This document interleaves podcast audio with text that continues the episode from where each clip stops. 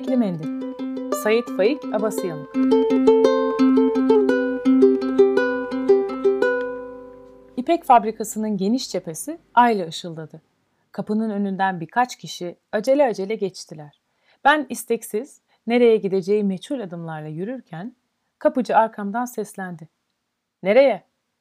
Şöyle bir gezineyim dedim. Cambaza gitmiyor musun? Cevap vermediğimi görünce ilave etti. Herkes gidiyor. Bursa'ya daha böylesi gelmemiş. Hiç niyetim yok dedim. Yalvardı, yakardı, beni fabrikayı beklemeye razı etti. Biraz oturdum, bir sigara içtim, bir türkü söyledim. Sonra canım sıkıldı. Ne etsem dedim, kalktım, kapıcı odasındaki çivili bastonu aldım, fabrikayı dolaşmaya çıktım. Kızların çalıştığı kozaneyi geçer geçmez bir pıtırtı işittim. Cebimdeki elektrik fenerini yaktım. Etrafı taradım. Fenerin uzanan gür ışığında kaçmaya çabalayan iki çıplak ayak gözüktü. Arkasından seyirttim. Kaçanı yakaladım. Kapıcı odasına hırsızla beraber girdik. Kapıcının sarı ışıklı fenerini yaktım. Ay bu ne küçük hırsızdı böyle. Ellerimin içinde kırarcasına tuttuğum eli ufacık. Gözleri pırıl pırıl. Neden sonra gülmek için hem de katıla katıla gülmek için ellerini bıraktım. Bu sefer küçücük bir çakı ile üzerime hücum etti ve çapkın beni küçük parmağımdan yaraladı. Sımsıkı yakaladım keratayı. Ceplerini aradım. Bir parça kaçak tütün ve yine aynı sıfatlı iki sigara kağıdı, temizce bir mendil buldum. Kanayan parmağıma onun kaçak tütününden bastım, mendili yırttım ve elimi ona bağlattım. Kalan tütünle de iki kalın sigara sardık. Ahbapça konuştuk. 15 yaşında vardı. Hani böyle şey adeti değildi ama gençlik işte.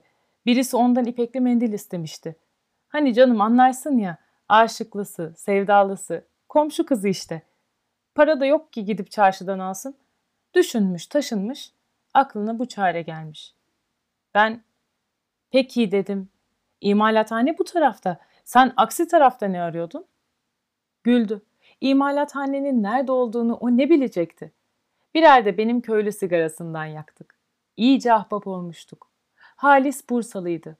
Doğuma büyüme İstanbul'a değil Mudanya'ya koca ömründe, bunu söylerken yüzünü görseydiniz, bir defacık inmişti. Emir Sultan'da ay ışığında kızak kaydığımız zamanlar benim de aynı bu tonda, bu kıvamda arkadaşlarım olmuştu. Eminim ki bunun da onlar gibi uzaktan sesini duyduğum gökderenin havuzlarında derisi karardı. Biliyorum ki mevsim mevsim meyvelerin kabuğunun rengini alıyor. Baktım. Yeşil üst kabuğu düşmüş bir ceviz esmerliğinde esmerdi. Yine de bir taze ceviz beyazlığıyla beyaz ve gevrek dişleri vardı. Ben bilirim. Yazın başlangıcından ta ceviz mevsimine kadar Bursa çocuklarının yalnız elleri erik ve şeftali, yalnız çizgili mintanlarının kopmuş düğmelerinden gözüken göğüsleri fındık yaprağı kokar. O sırada kapıcının saati 12'yi çaldı. Neredeyse cambaz bitecekti. Onu ipekli mendili vermeden gönderdiğimi müessir düşünürken dışarıda bir gürültüyle silkindim. Kapıcı söylene söylene odadan içeri giriyordu. Arkasında da hırsız. Bu sefer ben kulaklarını çektim. Kapıcı çıplak tabanlarını ince söğüt dalıyla epey haşladı. Bereket patron orada yoktu. Yoksa vallah onu polise verirdi. Bu yaşta bir çocuk hırsız. Efendi hapishanede yatsın da akıllansın diyerek. Çok korkuttuk, ağlamadı. Gözleri ağlamaya hazır çocukların gözlerine döndü ama dudaklarında azıcık bir titreme gözükmedi ve kaşları sabit, kararlı hallerini hiç bozmadılar. Yalnız biraz rüzgarlıydılar. Bırakılınca azat edilmiş bir kırlangıç gibi fırladı. Ay ışığını ve mısır tarlasını keskin bir kanat gibi sıyırarak kaçtı gitti. Ben o zaman malların istif edildiği imalathanenin üstündeki bölmede yatardım. Odam ne güzeldi. Hele mehtaplı gecelerde ne şirin olurdu. Tam pencereme yakın bir dut ağacı vardı. Ay ışığı dut yapraklarından süzülür, odaya pare pare dökülürdü. Aşağı yukarı yaz kış pencereyi açık bırakırdım. Ne serin, ne tuhaf rüzgarlar eserdi.